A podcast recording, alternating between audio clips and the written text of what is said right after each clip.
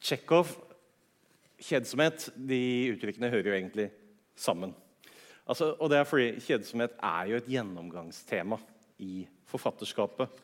Eh, Tsjekhov eh, klaget jo over at han kjedet seg uansett hvor han var. Eh, da han bodde i Moskva, klaget han over hvor vanvittig kjedelig det var å bo i Moskva. Så flyttet han ut til provinsen utenfor Moskva og klaget over hvor vanvittig kjedelig det var å leve i provinsen utenfor Moskva. Og Da han til slutt måtte flytte til varmere klima ved Svartehavet fordi han hadde dårlig helse, så ville han jo heller, var det så kjedelig der at han heller ville tilbake til kjedsomheten i Moskva. Uh, og I et brev så skriver han om det at han heller ville foretrekke å dø av det harde klimaet i Moskva fremfor provinsiell kjedsomhet.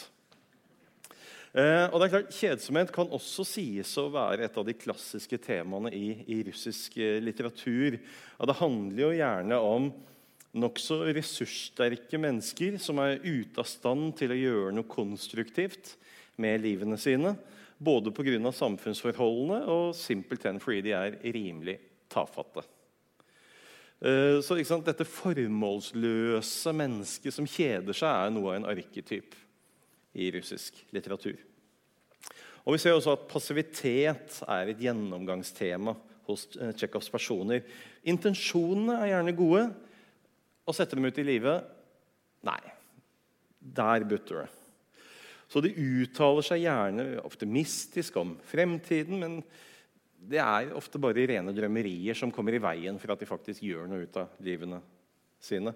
Samtidig så virker det jo som om det er et slags moralsk imperativ i noen av disse tekstene. Et slags krav om at ethvert menneske faktisk må påta seg et slags ansvar for eget liv og i det minste prøve å gjøre noe fornuftig ut av det. At passivitet er synden fremfor noen. Og I en samtale med Maxim Gorki så kritiserte Tsjekhov forestillingen om å leve i håpet fordi det i realiteten er å leve i en tilstand av uerkjent resignasjon, som han kalte det. Og sant, Er disse verkene til Tsjekhov optimistiske eller pessimistiske? Tsjekhov selv heldte i retning av at de var optimistiske. Han protesterte i hvert fall sterkt mot å bli betegnet som pessimist. Og Skikkelsene hans de har jo ofte komiske trekk, men livene deres er triste. Og Han ga jo også de fleste stykkene betegnelsen komedier. Tragedier vil han overhodet ikke kalle dem. Eh, men også i hans samtid så ble de ofte oppfattet som tragedier og fremført som tragedier. Noe som eh, Tsjekhov selv syntes var grenseløst irriterende. Og men vi kan vel si det sånn at I den grad det er en optimisme å spore i Tsjekkos verker, så er det i grunnen fristende å oppsummere det med tanken om at det kunne ha vært verre. Og pessimismen består i grunnen av mye av det samme. Det kan alltid bli verre. Og som oftest så blir det verre i Tsjekhovs stykker. Ok, Det var bare litt innledningsvis om Tsjekhov, og jeg har ikke tenkt å spolere teateropplevelsen for noen ved å ha noen inngående diskusjon av selve stykket. Og tenkte isteden å snakke litt mer om kjedsomheten i dens allmennhet. Da med utgangspunkt i en bok jeg skrev for hele 21 år siden. Så tiden flyr. Og det er jo sånn at Vi har jo ofte ikke så velutviklede begreper om det som plager oss. Og De færreste har egentlig noe gjennomtenkt begrep om, om kjedsomhet. Ofte så blir dette kjedelig. Det er bare en sånn slags tom merkelapp vi setter på noe som ikke engasjerer oss. Så kjedsomhet er sånn sett mer noe vi lever i, enn noe vi tenker særlig systematisk over. Og Kjedsomheten har videre en sånn slags kvalitetsløshet som gjør at den også kan være vanskelig å få tak på. Eh, og Det er jo for så vidt også mulig å kjede seg uten å være klar over det. Og man kan kjede seg uten å vite hvorfor man kjeder seg. Og De som kjeder seg mye og dypt, de kan sjelden si akkurat hvorfor de kjeder seg så mye. Det er ikke dette eller hint som plager dem, men en slags navnløs, formløs, gjenstandsløs kjedsomhet. Og Kjedsomhetens problem handler dypest sett om mening i tilværelsen og de personlige og samfunnsmessige betingelsene for å etablere en sånn mening. Å ta for seg kjedsomhet det er å se på hvem vi er, og hvordan vi passer inn i verden av i dag. Og tidens tomhet i kjedsomheten det er ikke en hendelsestomhet, men en meningstomhet. Og Kjedsomheten oppstår jo ofte når vi ikke kan gjøre det vi ønsker å gjøre, eller må gjøre noe vi ikke ønsker å gjøre. Men det hender jo også at vi ikke aner hva vi ønsker å gjøre, hvor vi har mistet orienteringsevnen i livet. Og Da kan vi være inne i den virkelig dype kjedsomheten som minner om en slags viljesløshet fordi viljen vår ikke finner feste noe sted. Og Den portugisiske forfatteren Fernando Pessoa han beskrev det som å lide uten lidelse, å ville uten vilje, å tenke uten tankegang. Og Kjedsomhet kan være alt fra et lett ubehag til et alvorlig tap av mening. Og vi synes i grunnen å være villige til å gjøre ganske mye for å unnslippe den tilstanden der. Og kjedsomhet er særlig et moderne fenomen. For all del, det finnes førmoderne kjedsomhet. Akedia, en av de syv dødssyndene, bør nok heller oversettes med kjedsomhet enn med latskap. Men det er fristende likevel, selv om det finnes førmoderne kjedsomhet, å si at kjedsomhet så langt på vei er det moderne menneskets privilegium før romantikken så synes kjedsomhet å være forbeholdt ganske mye adel og munker osv. Grunnen til det er jo ikke minst at kjedsomhet krever en viss materiell velstand. Lever du på sultedødens eh, rand, så har du et problem, men kjedsomhet er ikke problemet. Og Kjedsomheten ble derfor også tidligere for vidt altså fordelt etter stand. Desto høyere stand, desto sterkere kjedsomhet. Og Ved det franske hoffet så var det å gi uttrykk for kjedsomhet det var monarkens privilegium. For Hvis noen andre enn monarken selv ga uttrykk for kjedsomhet, så kunne det vanskelig tolkes annerledes enn at monarken kjedet vedkommende. Og Det var jo en majestetsfornærmelse. Monarken kunne derimot gi uttrykk for sin kjedsomhet, og han krevde av omgivelsene sine at de skulle underholde ham sånn at kjedsomheten kunne holdes på en armlengdes avstand. Og Sånn sett kan vi si at monarkens liv er litt beslektet med våre liv. Altså Hvis vi ser på et stykke som 'Jeppe på bjerget' Hvem i det stykket er det dagens publikum har mest anledning til å identifisere seg med? Jeppe eller baronen? Utvilsomt baronen. Baronen kjeder seg. Han må underholdes for å unnslippe den kjedsomheten. Jeppe er en distraksjon. Han trekker baronen bort fra hverdagens tomhet. Altså, Hva har Jeppe og baronen til felles? Jo, De har begge for en virkelighetsflukt. Jeppe fra elendighet og baronen fra overfloden. Så Jeppe han er jo for baronen det flaska er for Jeppe. Altså Jeppe blir baronens tidsfordriv, den som kan holde tidens tomhet på en armlengdes avstand. Derfor må man sette i gang hele dette spetakkelet med Jeppe i baronens seng osv. Og I moralske tanker så skriver Holberg at de fattige lider av mangel, og de rike lider av overflod. Og de som lever i overflod, er kjed av livet. Hva er da kuren mot kjedsomhet? Jo, adspredelser. Så mot slutten av 'Jeppe på Bjerke, så, på Bjerke, så heter det da også at uh, baronen med stor fornøyelse ser tilbake på denne deilige historien. Kjedsomheten har vært holdt unna en liten stund til. Så du kan si at Tidligere så var kjedsomheten karakteristisk for livet til overklassen, mens nøden preget livet til massene. Så er egentlig ikke nøden lenger det helt store alternativet for de fleste av oss. Og da kan livet også lett bli et spørsmål om å kvitte seg med et overmål av tid som man har fått til disposisjon. Og ikke minst underholdningsindustrien har jo da påtatt seg oppgaven med å fordrive den overflødige tiden. Så dette er også et interessant ord. ikke sant? Kjedsomheten er forbundet med et tidsfordriv. Det ordet er interessant. Altså, Tiden er noe som må fordrives. Den står ikke der som et felt av muligheter man kan brukes, uh, bruke til noe konstruktivt. Den er noe man må kvitte seg med, noe som er påtrengende i sin tomhet, kan man si. Så kan det også være greit å skille mellom noen ulike typer kjedsomhet. Vi har det jeg kaller den situative kjedsomheten, som når man venter på noen, er på en forelesning eller tar toget. Så har vi metthetskjedsomheten, noe som i utgangspunktet var helt fint, men du får det bare om og om og om igjen. Så har du den eksistensielle kjedsomheten, hvor sjelen er uten innhold og verden går egentlig på, på tomgang. Den, der begynner vi å nærme oss en klinisk depresjon. Eh, og så har vi den kontemplative kjedsomheten, hvor kjedsomheten tvinger deg inn i en refleksjon over hva slags liv du faktisk lever. Og så har vi den kreative kjedsomheten, som ikke kjennetegner så mye av innholdet sitt som at resultatet, nemlig at man tvinges til å gjøre noe nytt.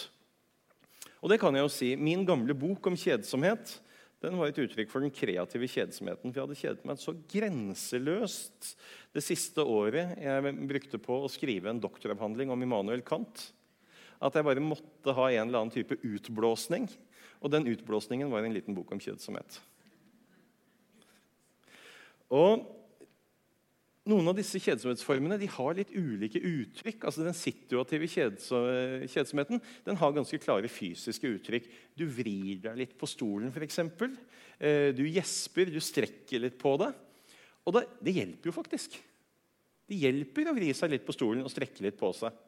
Mens den eksistensielle, dype kjedsomheten den har egentlig ikke noe kroppsuttrykk. Det er som om fraværet av kroppsuttrykk påpeker det at dette er ikke noe du helt uten videre bare kan riste av deg. Så hvorfor kommer så denne kjedsomheten marsjerende inn? Særlig i det senmoderne livet. Nei, det er jo også sånn at tradisjonelle samfunn gir oss en mer entydig forståelse av hva som er verdt å bry seg om, og hva som ikke er det. Tradisjoner ligger der og begrenser valgmulighetene våre. Og I tradisjonelle samfunn har man ofte også lite kunnskap om andre levevis. Det er kanskje mindre frihet og selvbestemmelse i sånne samfunn, men samtidig enklere å finne en livsmening, fordi du behøver faktisk ikke lete etter en livsmening. Den er allerede definert for deg. I moderne samfunn så er hele denne sosiale konteksten mye mer fragmentert og Derfor så mister også verdiene våre mye av selvfølgeligheten sin. Vi må i mye større grad foreta valg om hvorvidt vi skal leve et slags liv snarere enn et annet slags liv. Så hele rammeverket vårt for verdivurderinger i livet blir mye løsere og mer ubestemt. Det er ikke så opplagt hva slags liv man skal, man skal leve. Og nettopp fordi det er så ubestemt hva det skal bli, så er også det senmoderne mennesket så opptatt av vi kan kanskje til og med si besatt av selvrealisering. Og ikke sant? Når vi er så opptatt av selvrealisering som vi er, så er det en veldig klar indikasjon på at vi ikke får det til. Hadde vi lykkes, så hadde vi ikke behøvd å prøve om og om igjen. På samme måte som en bumerang jo bare vender tilbake hvis den ikke har truffet det man sikta på. Og Desto sterkere det individuelle livet kommer i sentrum, desto sterkere vil også kravet om mening i hverdagens trivialiteter bli. Så nettopp fordi vi mennesker for et par århundrer siden begynte å oppfatte oss selv som individer som skal realisere seg selv, kan tilværelsen og livsmeningen bli så problematisk. Og når vi ikke finner denne meningen, så virker tiden tom. Og tidens tomhet i kjedsomheten det er ikke en hendelsestomhet, for det skjer jo alltid et eller annet, om det så bare er synet av maling som tørker. Altså, Tidens tomhet er en meningstomhet.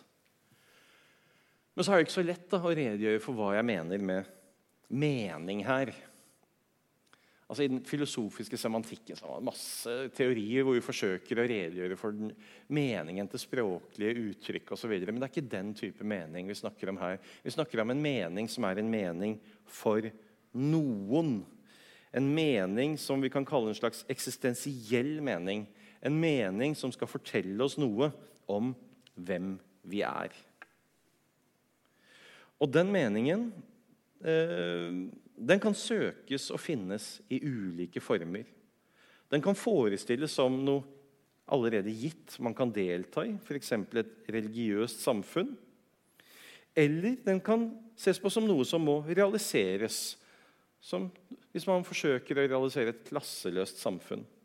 Vi kan tenke oss denne meningen som noe kollektivt eller som noe individuelt.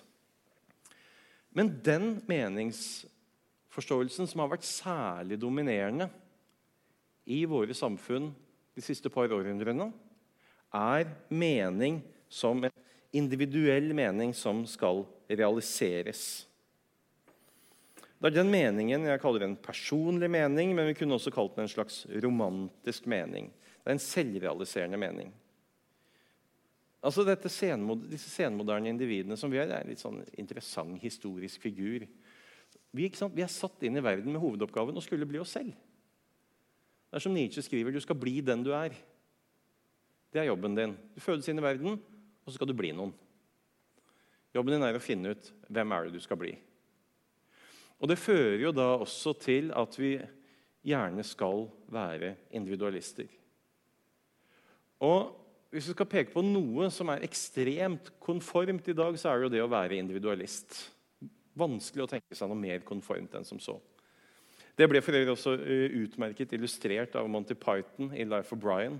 Når Brian står på en balkong og snakker til denne folkemengden som har utpekt seg ham til deres store profet, noe han jo slett, slett ikke ønsker å være. Og så roper han ut til dem. You are all individuals. Og de svarer unisont. We are all individuals. Og så er det én fyr bort på sida som sier I'm not. Jeg har alltid hatt en forkjærlighet for han, men det er klart han er jo den mest ekstreme individualisten av dem alle. Og vi romantikere da en mening som realiseres av oss selv. Og den som er opptatt av selvrealisering, har nødvendigvis et meningsproblem. Altså, Det finnes ikke én kollektiv mening med livet lenger. Mening som det er opp til den enkelte simpelthen å ta del i. Og det er ikke så lett å finne noen egenmening i tilværelsen heller. Og den meningen veldig mange omfavner, er jo selvrealiseringen som sådan. Men det er veldig mange som ikke synes å ha tenkt så veldig nøye over hva slags selv er det egentlig burde realisere. Og hva er det egentlig som skal komme ut av det når alt kommer til alt. Så hele den moderne individualismen den gir jo den enkelte et helt nytt ansvar for seg selv, for å bli seg selv. Den gir hver og en et ansvar for å finne en egen mening med tilværelsen. Så vi krever dette. En meningsfull tilværelse. Uten et sånt krav om mening ville det ikke finnes kjedsomhet. Et sånt fravær av mening er plagsomt. Og Den vanlige, hverdagslige kjedsomheten den kan beskrives som en opplevelsesfattigdom. Men den dype, eksistensielle kjedsomheten den må nok heller mer grunnleggende forstås ut som et begrep om erfaringsfattigdom. Altså, Det er ikke en mangel på opplevelser, men en mangel på noen erfaringer med en viss substans som gjør noe med oss, som kan definere hvem vi er.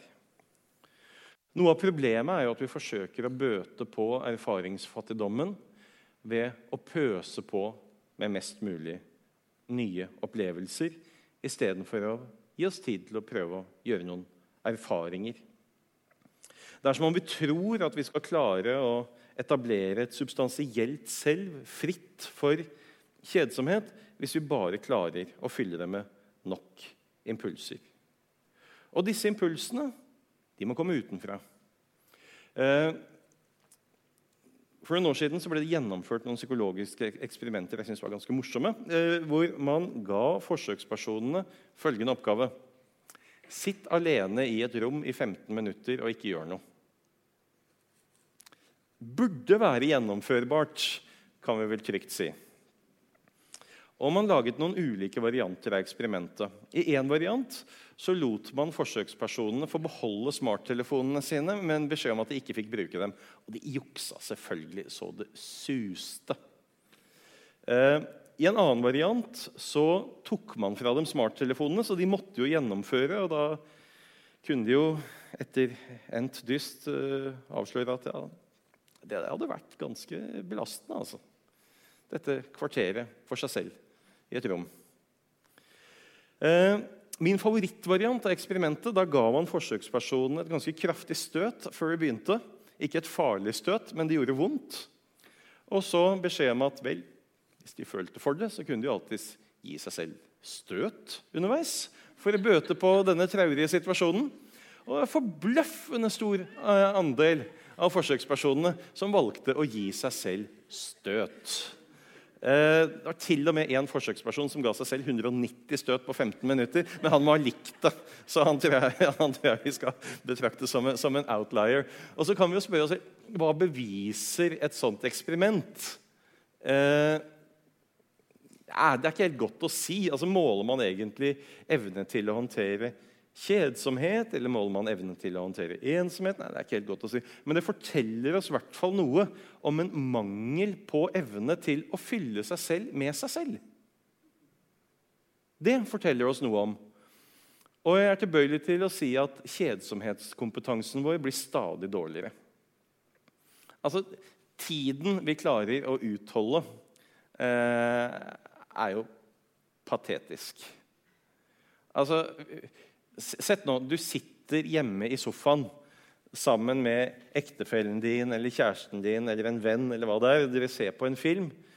Den du ser på filmen sammen med, reiser seg for å ta en liten tur på toalettet. Er kanskje borte i tre minutter. Hvor mange ganger av ti er det første du gjør, å gripe til smarttelefonen for å se på den? Sånn ca. ti av ti. Altså, eh, selv ikke den luken der i tiden er vi egentlig i stand til å ta på strak arm. Det er her som om vi tror sant, at vi hele tiden må fylle på med impulser, for bare da vil vi så klare å holde selve gående. Noe av ulempen med det er jo at vi også hele tiden blir storforbrukere av nye ting, nye steder og nye mennesker for å bryte monotonien til det samme. Og jeg tenker vel at snarere enn å finne en motgift til kjedsomheten, så kan det ligge et poeng i å dvele ved den. Josef Brodsky, poeten, han anbefaler en barsk kur. Han skriver når kjedsomheten rammer deg, så kast deg ut i den. La den knuge deg, dukke deg under, helt til bunns. Det er en barsk kur. Det er kanskje et godt råd, men det er et råd som er vanskelig å følge, for det strider så å si mot hver fiber i kroppen ikke å forsøke å rive seg løs fra kjedsomheten. Men da overser man kanskje også at kjedsomheten rommer et potensial. I kjedsomheten finner en tømming sted, og en tomhet kan være en mottagelighet. Kjedsomheten river tingene ut av deres vante sammenheng og kan sånn sett åpne opp for en ny måte å se dem på, ny måte å La dem spille en rolle i livet ens på. Og kjedsomheten rommer i kraft av negativiteten sin muligheten for et positivt omslag. Og sånn som jeg ser det, så hadde Pascal, den franske filosofen, rett i at kjedsomheten rommer en selvinnsikt. Eller at kjedsomheten snarere rommer muligheten for selvinnsikt. Eller for en saks skyld, for å si det med Nietzsche den som forskanser seg helt og fullt mot kjedsomheten, forskanser seg også mot seg selv. Kanskje kjedsomheten kan forstås som en samvittighetsfølelse eller som en samvittighetens stemme. At når du kjeder deg, så er det kanskje samvittigheten din som forteller deg at du lever på en lite meningsfull måte. Kanskje du burde gripe livet ditt annerledes an. Men hvis du hele tiden klarer å holde kjedsomheten på en armlengdes avstand, ved å fylle på med stadig nye distraksjoner etter modell av Holbergs baron Nilus, så vil du aldri høre den stemmen. Da klarer du også å holde den stemmen på en armlengdes avstand. Så kanskje kjedsomheten kan forstås som en samvittighetsfølelse, som en følelse av en forpliktelse jeg har til å leve et litt mer substansielt liv. Kanskje kjedsomheten forteller meg at jeg kaster bort livet. Kanskje det er sånn at i kjedsomheten så føles livet som et ingenting fordi jeg lever livet mitt som et ingenting. Og slik ensomheten er min og samvittigheten er min, så er også kjedsomheten min kjedsomhet. Det er en kjedsomhet jeg har ansvar for. Og Samvittigheten da, den innbyr jo til en refleksjon over det livet man fører. Hvor det egentlig er en plikt til å leve et liv som plager oss. Men vi er blitt stadig dyktigere til å fylle de tomrommene hvor den stemmen kunne latt seg høre. Tidligere, før vi hadde altså Nå skal ikke jeg demonisere smarttelefoner, altså jeg er en teknojunkie selv. Men eh, tidligere, sant, hvis du bare venta på et fly eller venta på en buss eller venta på et tog Det oppsto hull i tiden, lommer i tiden, hvor du egentlig ikke hadde noe annet å ta deg til, og hvor du ble kastet tilbake til deg selv og egentlig måtte starte en slags dialog med deg selv. Du måtte være sammen med deg selv. Når de lukene i tiden oppstår i dag, så er det jo bare å ta frem telefonen, åpne Facebook-appen, og så er du midt inne i det sosiale rommet med en eneste gang. Og du hører ikke din egen stemme. Jeg tror at et, egentlig et helt avgjørende punkt er å skape en aksept for kjedsomhet som en del av tilværelsen. For livet er av og til kjedelig. Ulike mennesker rammes av kjedsomhet i ulik grad. Menn noe mer enn kvinner. Det sier i hvert fall statistikken. Men kvinner rammes noe mer av ensomhet enn menn. Det sier også statistikken. Eh, men det er jo nær sagt uunngåelig at man rammes før eller senere. Og hvis den rammer hardt, så føres man jo til en slags eksistensiell grensesituasjon hvor man må stille spørsmål ved den egne tilværelsen. Og vi mennesker vi er vesener som er avhengig av mening. Livet skal fylles med et eller annet innhold. Vi klarer ikke å leve innholdsløst fordi innholdsløsheten er kjedelig. Og Kjedsomhet kan også beskrives som en slags meningsabstinens i analogi med en rusabstinens. Det er en, det er en følelse av ubehag som forteller oss at behovet vårt for mening ikke blir tilfredsstilt. Og For å fungere som menneske så må man i en viss forstand altså ha noen svar, en viss forståelse av noen grunnleggende eksistensielle spørsmål. Det behøver ikke være så eksplisitt artikulert, for en mangel på ord er ikke nødvendigvis en mangel på forståelse. Men du må jo kunne plassere deg selv i verden, du må kunne ha en noenlunde stabil identitet. Og Det å etablere et sånt selv det krever en, en sammenheng at du kan fortelle noenlunde sammenhengende historie om hvem du har vært, hvem du vil bli, og hvem du er nå, utspent mellom fortid og fremtid. Men i den dype kjedsomheten så mister du egentlig den identiteten sammen med meningen. Du blir en slags ingen. Tidsfølelsen svinner hen, sånn at fortid og fremtid forsvinner. Alt går opp i et slags nådeløst nå. Altså, det snakkes jo ofte om det positive ved å leve i nuet. I den dype kjedsomheten så lever du i nuet på den verst tenkelige måten. Og Det amerikanske bandet Talking Heads de synger jo 'Heaven is a place where nothing ever happens'. Og I så måte så er jo kjedsomheten himmelsk.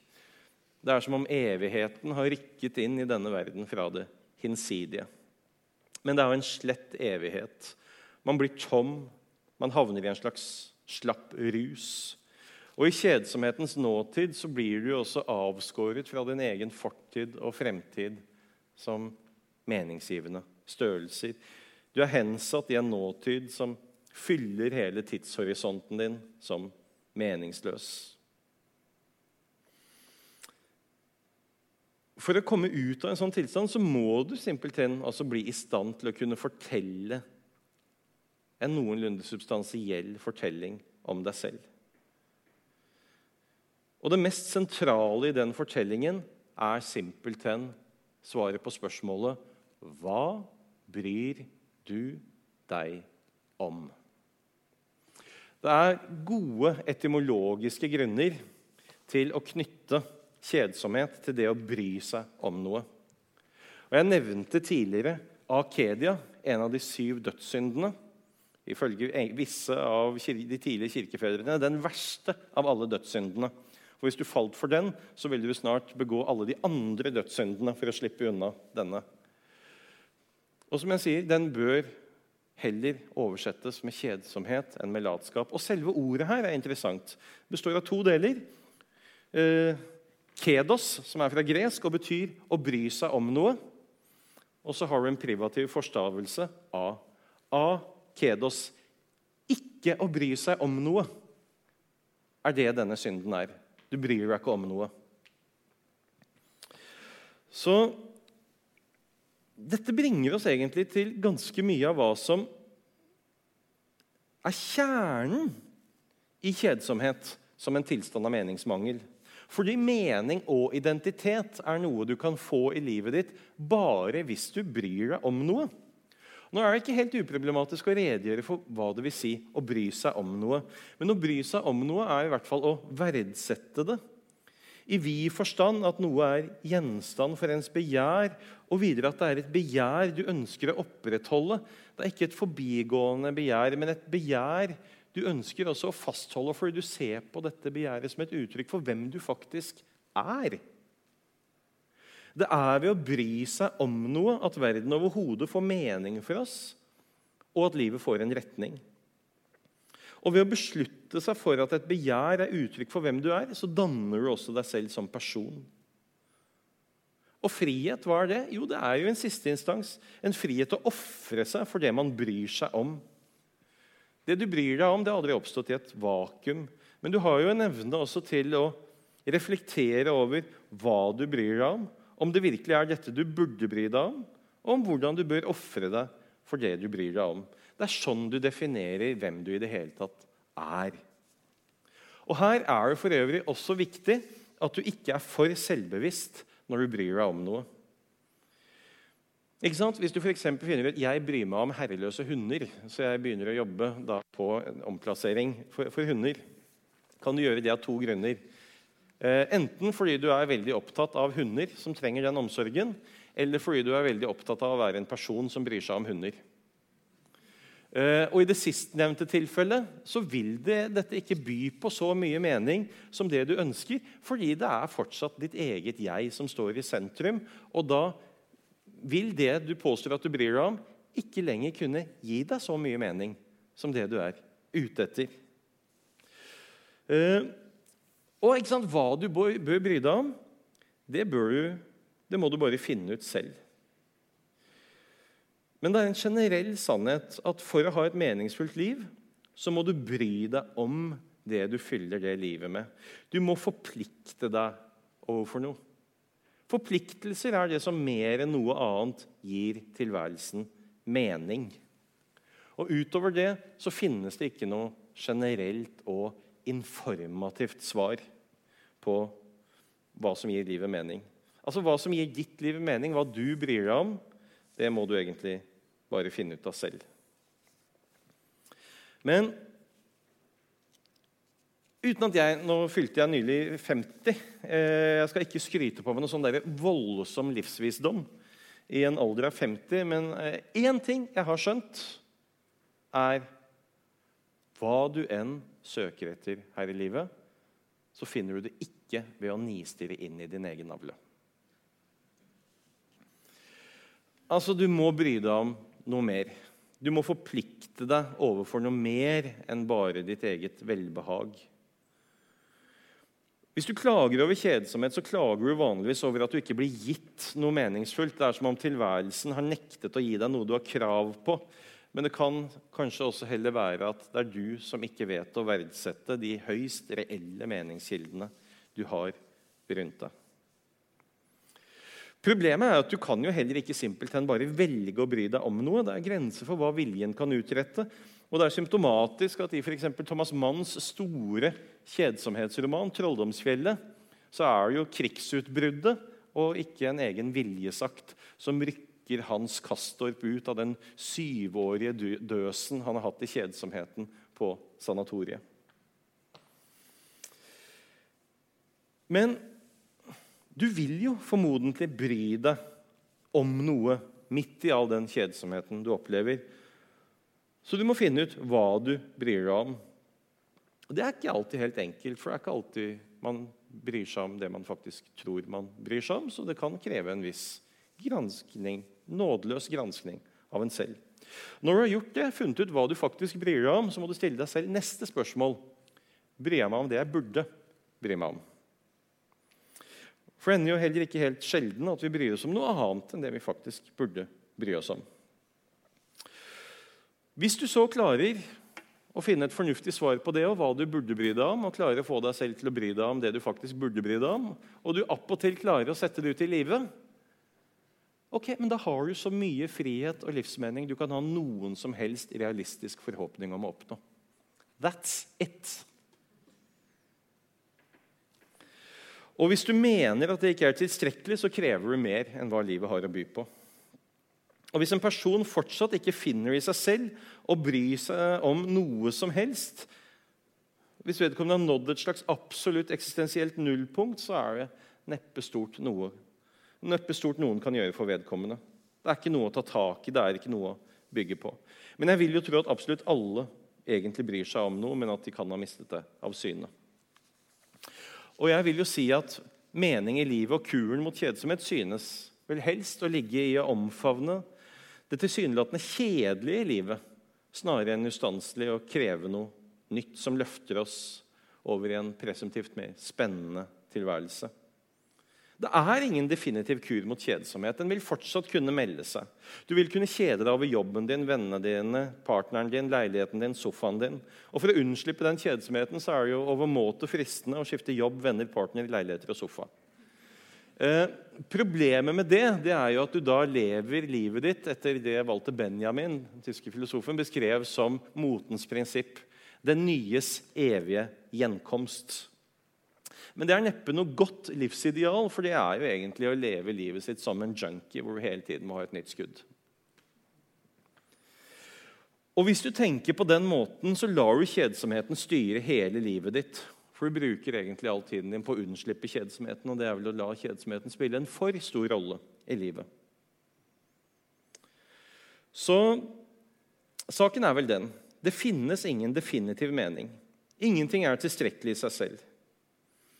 På den annen side er løsningen på det problemet neppe å bli en total kyniker. De opprinnelige kynikerne det var en gruppe filosofer i antikkens Hellas som innså at livet er vanskelig, men de trodde de hadde funnet en perfekt løsning på problemet. Og Filosofien deres kan oppsummeres som følger ingenting betyr noe. Det er mye mer å si om kynikerne, men det er hva det hele koker ned til. Og kynikerne de tok selvfølgelig fullstendig feil. Det er veldig mye som betyr noe veldig mye som betyr noe rundt deg. Du må bare evne å se det og forplikte deg overfor det. Og det er det nærmeste vi kommer en løsning på kjedsomhetens problem. Takk for meg.